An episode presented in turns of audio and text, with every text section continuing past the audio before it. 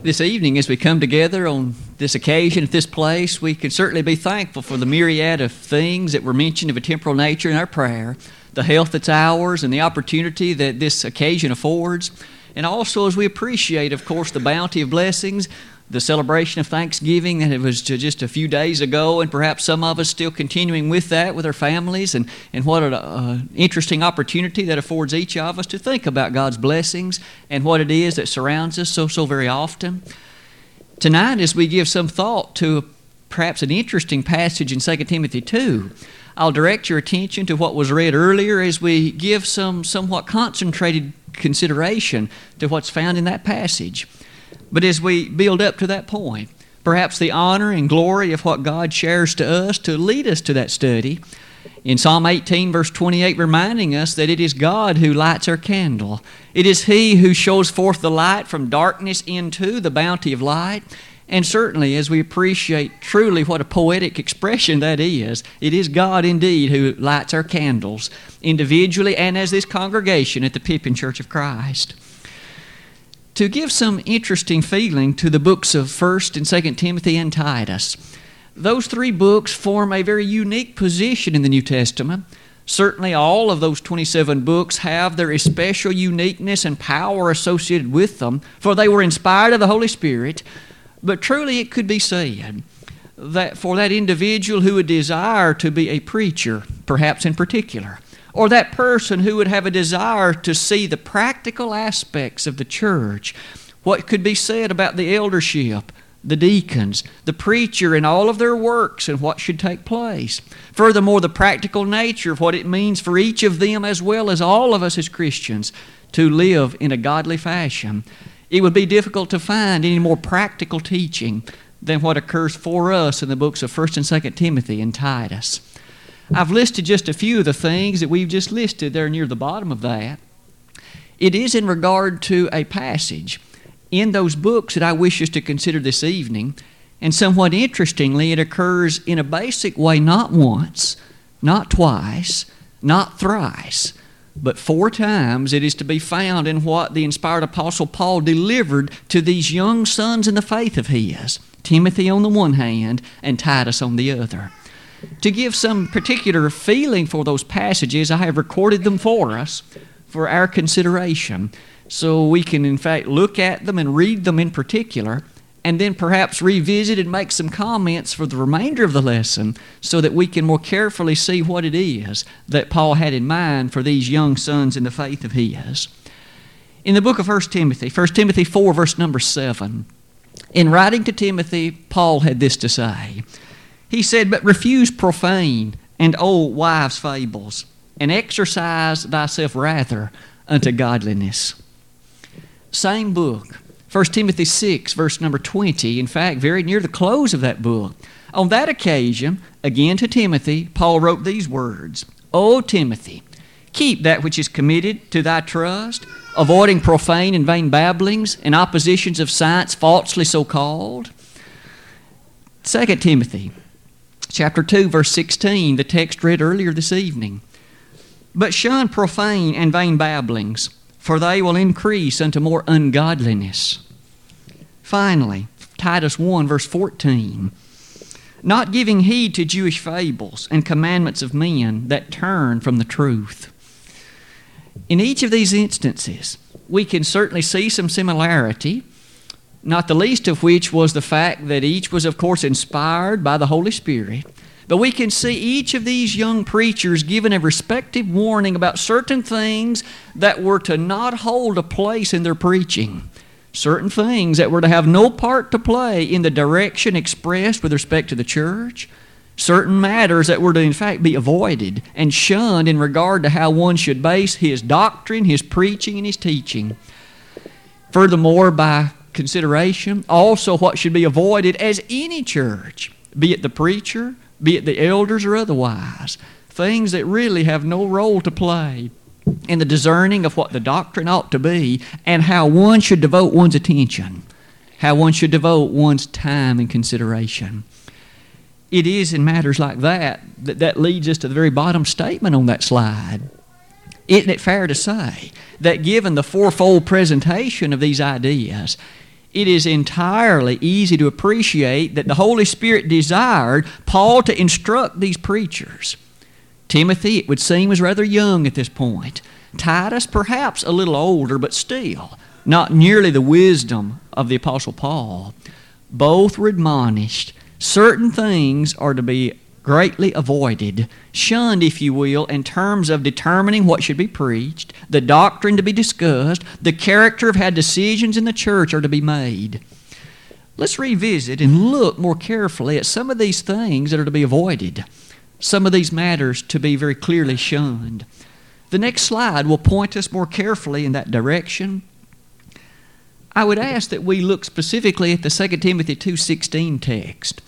For in the course of studying that one, we will have occasion to look somewhat carefully at even the other ones. I have listed it at the top in the way the American Standard reads it. For especially the latter part of that verse, according to the measure of the Greek text, it's a little bit better rendered by the American Standard. And it reads as follows But shun profane babblings, for they will proceed further in ungodliness with that thought in mind, look with me at the words and what it is that is being expressly stated and what application you and I can make to ourselves. First of all, the word shun. Literally, the word means as follows to stand around. What's more, the following idea is in fact the correct one as it relates to the manner in which it's utilized here. To turn oneself about for the purpose of avoiding the image before us is a somewhat graphic one. We've each perhaps been in circumstances in which there is something of danger perhaps nearby in front of us. Something that not only captures one's attention, but furthermore, it's appreciated to be dangerous or at least worthy of avoiding. So you and I might walk off the sidewalk to walk around it. We evade it by the means available to us. That's the meaning behind this word in Greek that's used here. To shun means to turn oneself to the point of avoiding it. To, if you will, circumspectly walk about it. If you think about it from that perspective, then the last idea there to avoid certainly seems to make a great deal of sense. And in fact, some of the lexicons even define it specifically in that way. But notice next that word profane as it appears. Profane it literally means open and accessible to all. It has reference to that which is opposite to that which is sacred. In other words, that which is godless, that which is worldly. We hear then the inspired apostle saying, You avoid that which is godless. You avoid this profane thing that is the opposite of that which, in fact, is sacred. What's more, we can notice that very last word, babblings. That word, as you and I imagine it, means as follows empty talk, chatter, foolish discussion of vain and useless matters. To chatter, to, di- di- to divert the interest and the energy and the time to the discussion of these foolish and useless things. And might we certainly not forget, Paul said to Timothy, you avoid these things. That helps us also see that that which Timothy was to devote his attention to preaching, that which was to fill the pulpit, that which was to encompass the mind of preparation and how one should consider the movement and the very foundation of that which was the church. It's not to be based on these useless matters, this foolish talk. Timothy, you avoid these things. As you can see near the bottom, and it is somewhat useful to note, interestingly, the context. Verse 16 of 2 Timothy 2, of course, comes two verses after verse 14. And note with me again what is said in verse 14. Of these things, Paul wrote to Timothy, put them in remembrance, charging them before the Lord that they strive not about words to no profit, but to the subverting of the hearers directly in context, we find the warning given by Paul to Timothy. Notice again, verse 14, you put them in remembrance. Put them in remembrance of what, Paul? Charging them before the Lord that they strive not about words to no profit. It was the case in the first century, and as we shall see shortly, it is still certainly possible to give one's attention and concentration and effort to words that have no profit to them. They are not beneficial in the final analysis and in the ultimate matter. Timothy, you ch- constantly warn and remind and charge them not to devote that to these words that have no profit. And might we note as verse 14 closes the incredibly sad statement. These words that in fact have no profit to them, what do they accomplish? The subverting of the hearers. That particular statement, I have helped us define near the bottom by noting exactly what that word subvert means. To speak about the subverting of the hearers, you'll notice, speaks about the ruin and the destruction of those who hear. We can now see one incredibly dangerous matter with regard to these profane babblings. Not only do they not produce profit, that which is beneficial, and that which actually upbuilds the congregation, or the individuals, of course, in a natural way, it really produces their ruin. It seeks their destruction certainly one could give some interesting thought. As a person enters the doors of a church building and desires to meet with the saints and to be, in fact, lifted more closely to the nature of God's holiness, and yet by what they hear and by what falls upon their ears, they really are led to ruin, they are led to destruction. One can only remark in amazing character of how vain such a worship like that or such a presentation of a sermon at least must be. Oh, how worthily Paul's words were then to Timothy. Timothy, you warn them, you remind them. Don't be busily producing and seeking words of no profit. Verse 14. As one strove about them, all that would produce is the subversion of the hearers. It is in regard to that matter that you and I perhaps are ready to look to what will be the next portion of our lesson this evening as we think then about shunning profane and vain babblings. As you can see from them, perhaps some applications are now in order. Having looked at the words and what they have meant, and how Timothy would have heard them, let's see if we can apply them today to you and to me, and to the Pippin Church of Christ. And what should be our hope would be any other faithful congregation of the Lord's people. It goes without saying that one of the first characteristics with regard to any individual or of a congregation at large that is sliding down the slippery slope that shall lead to unfaithfulness is an undue consideration and an undue striving after, after these profane and vain babblings, words that have no profit. Because after all, their interest has now been placed elsewhere. They have chosen to give their attention and their thinking to these other matters, things which the Scriptures do not endorse, things which the Scriptures, in fact, do not set before as commandments or things that should be preached and taught, but rather these other matters. And Paul warned Timothy do not, do not strive after these things, and in fact, you avoid them.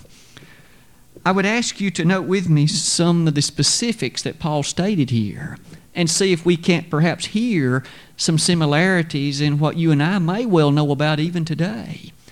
First of all, in that Titus 1:14 text, one that we read earlier. On that occasion, again, the text said, not giving heed to Jewish fables and commandments of men, which turn from the truth. Let's give some thought to those Jewish fables that Paul here referenced. As he carefully and rather directly told Titus, do not give heed to these Jewish fables using them as a basis for your presentations, your sermons, the way that you live, the manner by which you instruct and lead others. Do not give heed to these Jewish fables. You and I today might have somewhat a difficult time imagining the thrust of a statement like that. For you and I maybe are not under the temptation to follow Jewish fables. None of us here are Jews, and we've never been Jews.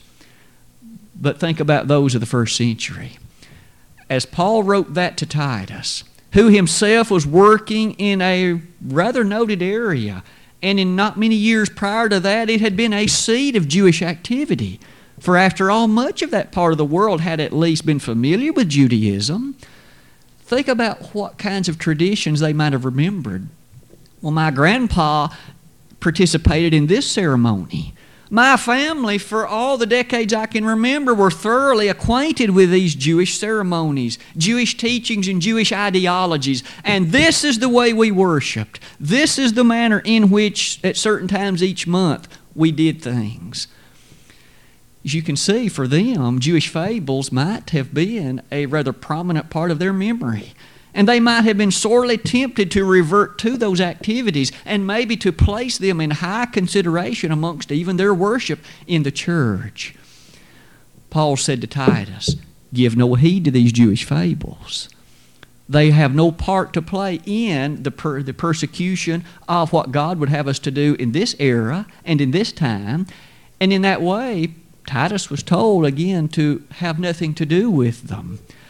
But not only that, Notice what next occurs.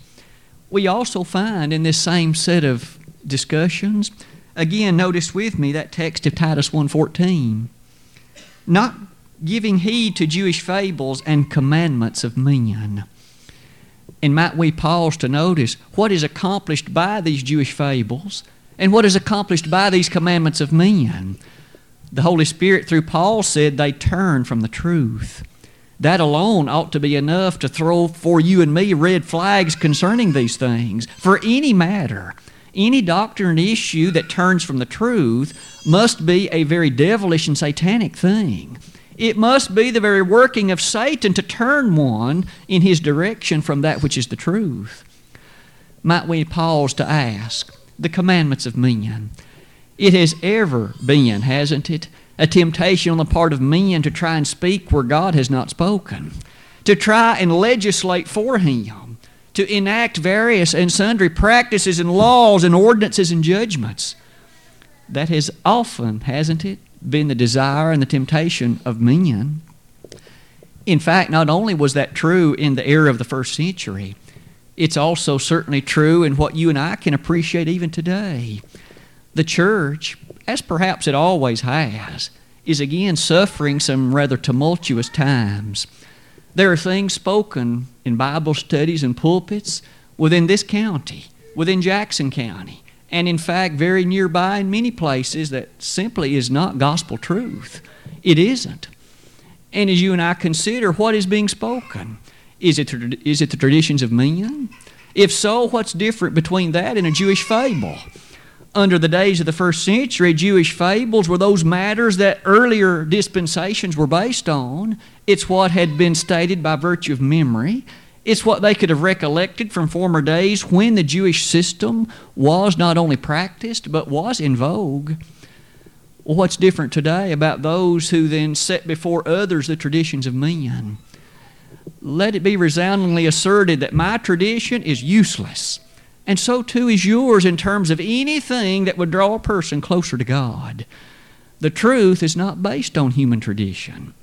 It isn't now, nor, in fact, it never was.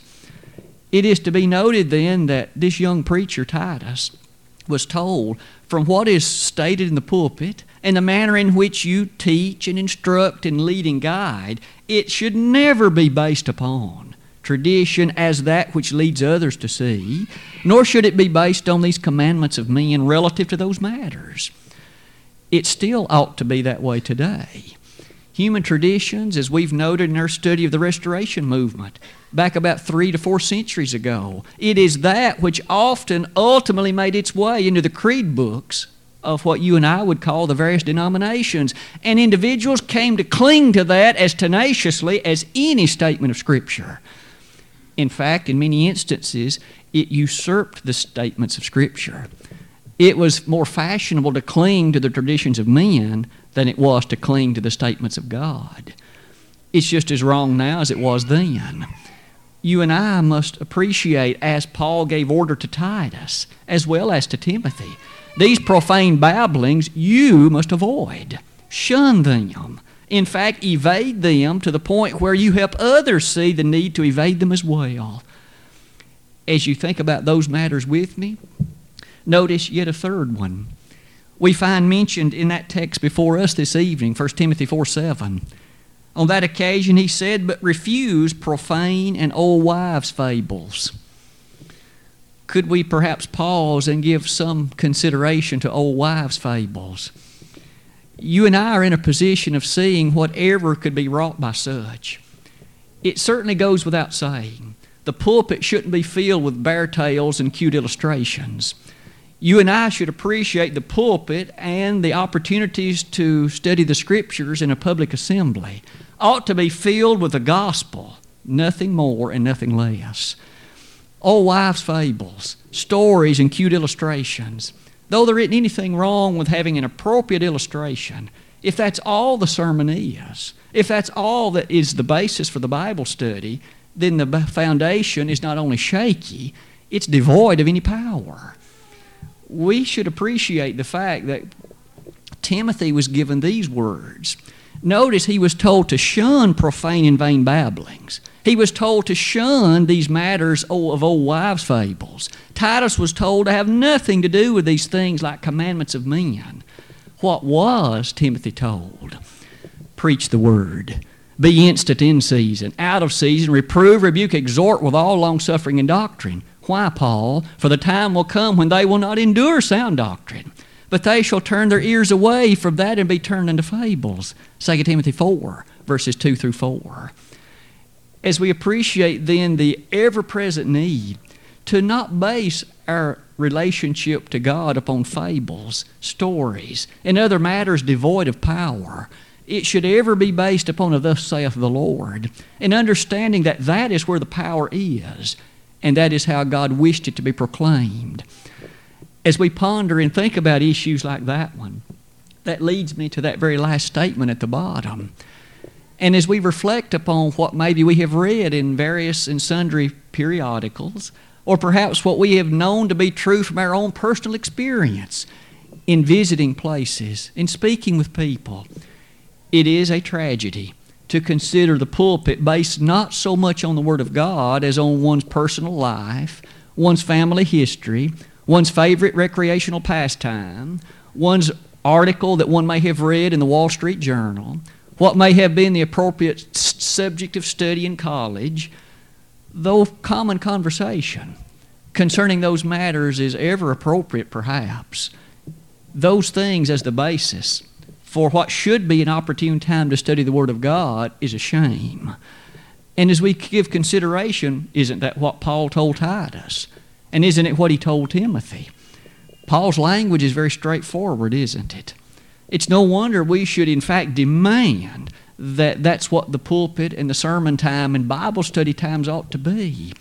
The elders would be well within their right if an individual rose to preach and minutes and minutes passed with no relationship to the Word of God, they would be well within their right to stop that sermon and to substitute a man who could preach the gospel and to do so unashamedly and unapologetically. For when we come together, these are the words that have the life within them. Jesus said, The words that I say unto thee, they are spirit and they are life. John 6, verse 63. Furthermore, if we revisit briefly that statement again of what Paul told Timothy, perhaps we might well begin in 2 Timothy 3, verse 15. For on that occasion, reaching even back to what Paul knew about Timothy, he wrote this from a babe thou hast known the Holy Scriptures, which are able to make thee wise unto salvation. All Scripture is given by inspiration of God, and is profitable for doctrine, for reproof, for correction, for instruction in righteousness, that the man of God might be perfect, truly furnished unto all good works. I charge thee therefore before God and the Lord Jesus Christ, who shall judge the quick and the dead at his appearing in his kingdom. Preach the word. Be instant in season, out of season, reprove, rebuke, exhort with all longsuffering and doctrine. For the time will come when they will not endure sound doctrine, but after their own lusts shall they heap to themselves teachers having itching ears. And they shall turn away their ears from the truth and shall be turned into fables. But watch thou in all things, do the work of an evangelist, make full proof of thy ministry, endure affliction. For the time of my departure is at hand. I have fought a good fight, I've kept the faith. Henceforth there is laid up for me a crown of life, which the Lord the righteous judge shall give me at that day, and not to me only, but unto all of them also that love is appearing. Concluding at verse 8 of chapter 4. As that extensive presentation was set before us, did you hear within it the earnestness of Paul's plea, the power of his might? in which he admonished this young son in the, in the faith. From as near as we can tell, that book of 2 Timothy was the last book that Paul ever wrote. It would seem that his head was stricken from his body by that evil ruler, or at least one of those serving beneath him, Nero, in about the year 67 to 68 AD. We don't know how many years following that Timothy had the privilege of preaching the unsearchable riches of Christ. We don't know how many more years, but how often I wonder did he remember the admonition to preach, to be instant in season, out of season, to give no heed to old wives' fables, commandments of men, and these other things that Paul addressed to him. Oh, today, if only we could still hear the power rung within the sacred scriptures and to use it as the basis for our teaching rather than more often than not what can be the feelings of men. It is in regard to thoughts like that. We can perhaps revisit that verse that is right between the two verses we've noted earlier. You probably noted that we looked at verse 16 as the lesson text in 2 Timothy 2. We did read the verse that fell two verses earlier in verse 14. I wonder what is it in context that fits between them?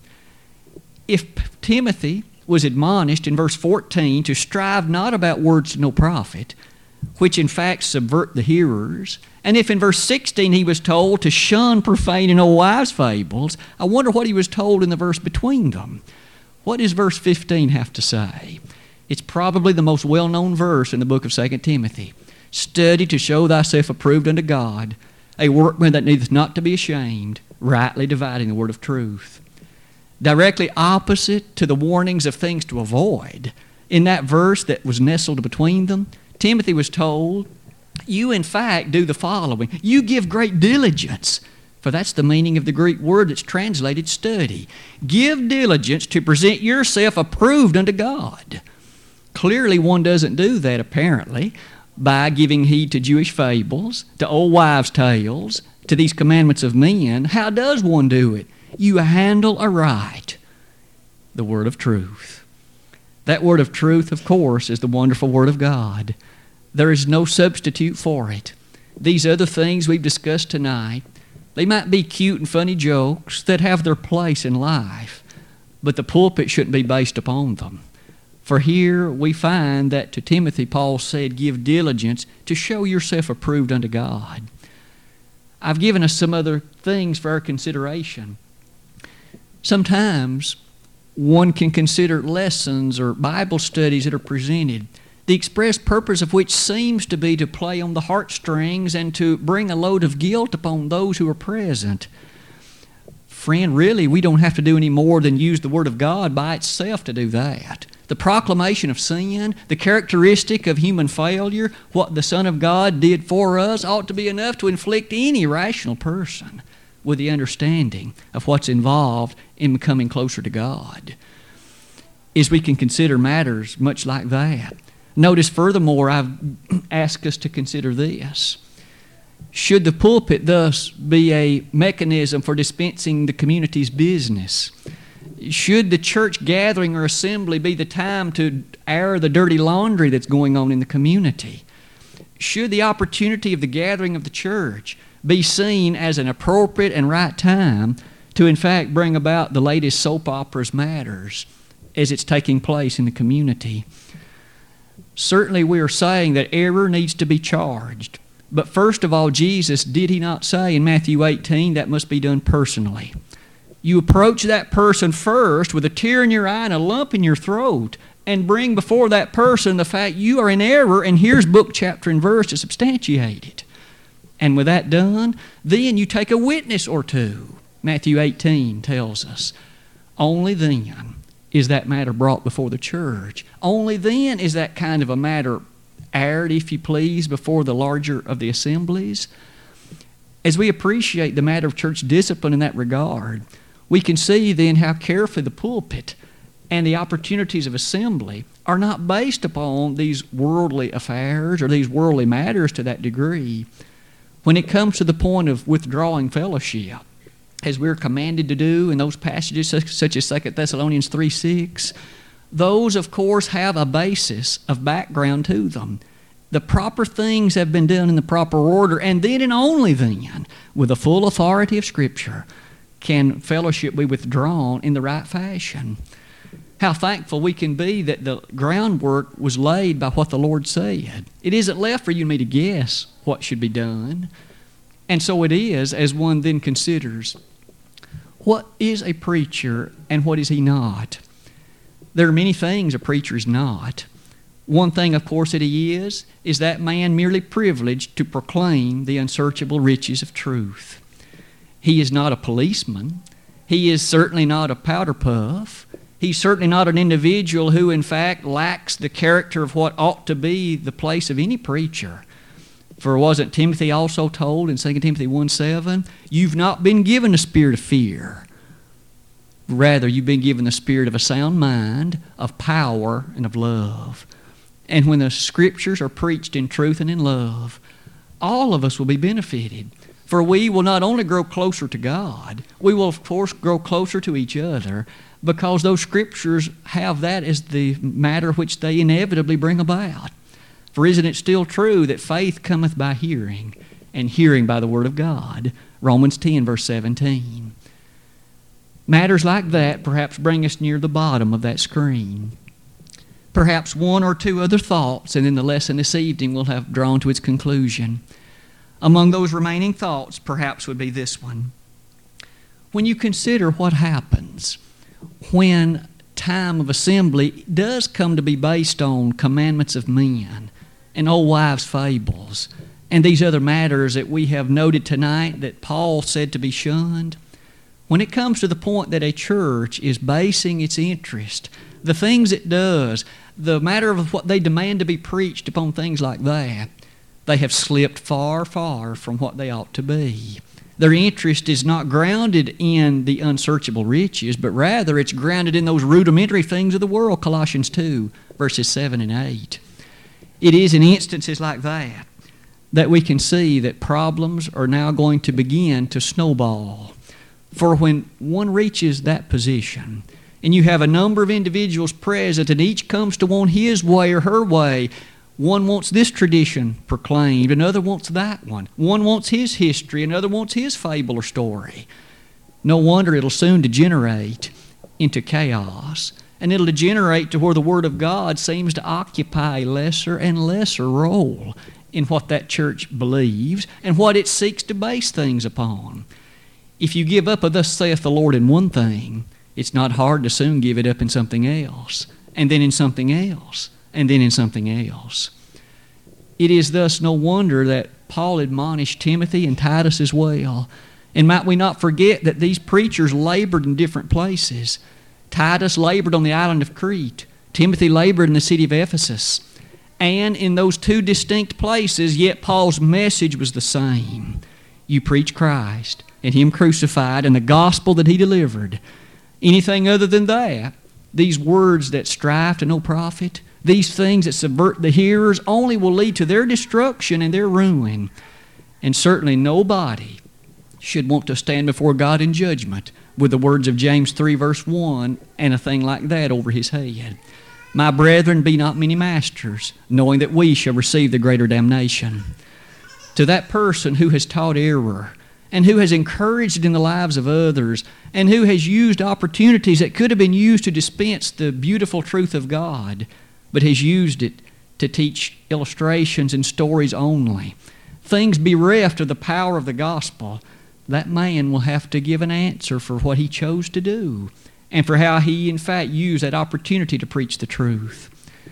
It certainly could be our case this evening to then wonder how much of the tension, the disagreement, the church divisions and splits, and how much of the quarreling throughout the centuries would have been avoided completely if only there had been more attention paid to passages like 2 Timothy 2:16 Shun profane and vain babblings. If only that had happened more often, I have no doubt. But what there would have been a far greater sense of peacefulness and a far greater sense of urgency in the matters of the greatest importance, namely the proclamation of truth and the salvation of souls and the business of the work of the church as God delivered it. Those things bring us to the conclusion of the lesson this evening. And could we not perhaps close it with a very brief summary of the main points of tonight's lesson? We noticed the emphasis that Paul laid upon the truth. For notice, he warned against those who turn away from it, because the truth is what's the most important. And furthermore, did we not also observe that those in those congregations were to expect of both Titus and Timothy the statement of that truth? 1 Timothy 4.16, 1 Timothy 4.12, 2 Timothy 1 verse 12, 2 Timothy 4 verses 1 through 8, all highlight the truth. And they did so in such a way that it was unmistakable. Furthermore, we saw in those matters how that you and I, as individual Christians, we, are, we see in these books the importance of displaying to the world our consideration for truth and our disinterest in pursuing anything in the way of faithfulness based upon old wives' fables, these commandments of men, and these profane and vain babblings. And then finally, we noted that when those things happen, did you notice in that text of 2 Timothy 4 the strength of that congregation that would result? For as Paul described it there near the close of his own life, he did state about a man, namely himself, who, was rest, who could rest assured, even as death approached, of the place where he had placed his trust and the greatness of God's benefit to him for that faithfulness that he had lived. This evening, what about each of us? Have we given heed to profane and vain babblings? Certainly, as we strive to consider, our elders here take great effort and pain to make sure that those things do not creep into our livelihood in any way. But may we as individual Christians be aware the brotherhood does face problems. Oh, how it faces problems. And as those problems are faced, may we understand they can begin to creep in various and sundry places, not the least of which would be an attempt to move in even to our own brotherhood here at Pippin.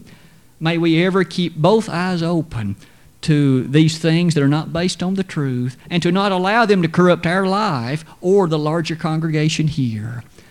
This evening, have you been washed in the blood of the Lamb? Have you based your life upon a thus saith the Lord? Do you live faithfully with the Master at your side day by day? If you have never named the sweet name of Jesus as your Savior, what better time could there be than tonight? Jesus stated in John 8 21 to 24 that you must believe in Him.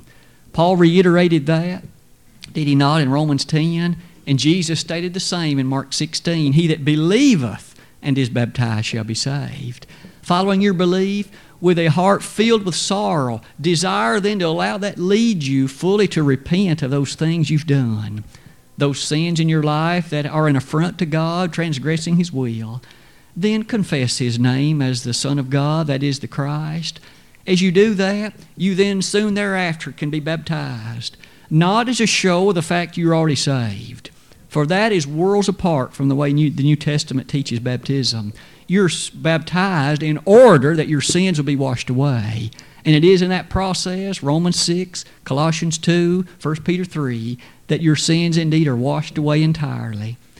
If tonight we could assist you in the accomplishment of that, we'd be happy to do it. If you, though, have become a Christian, but you no longer are faithful and you've come to realize that, Maybe from things you've read or studied in the Word of God, you've come to realize that's describing me and I am not faithful as I ought to be. We'd be honored to pray for your strength, for the forgiveness of what sins there may be in your life. And if tonight we could do either of those things, would you not let that be known while together we stand and while we sing?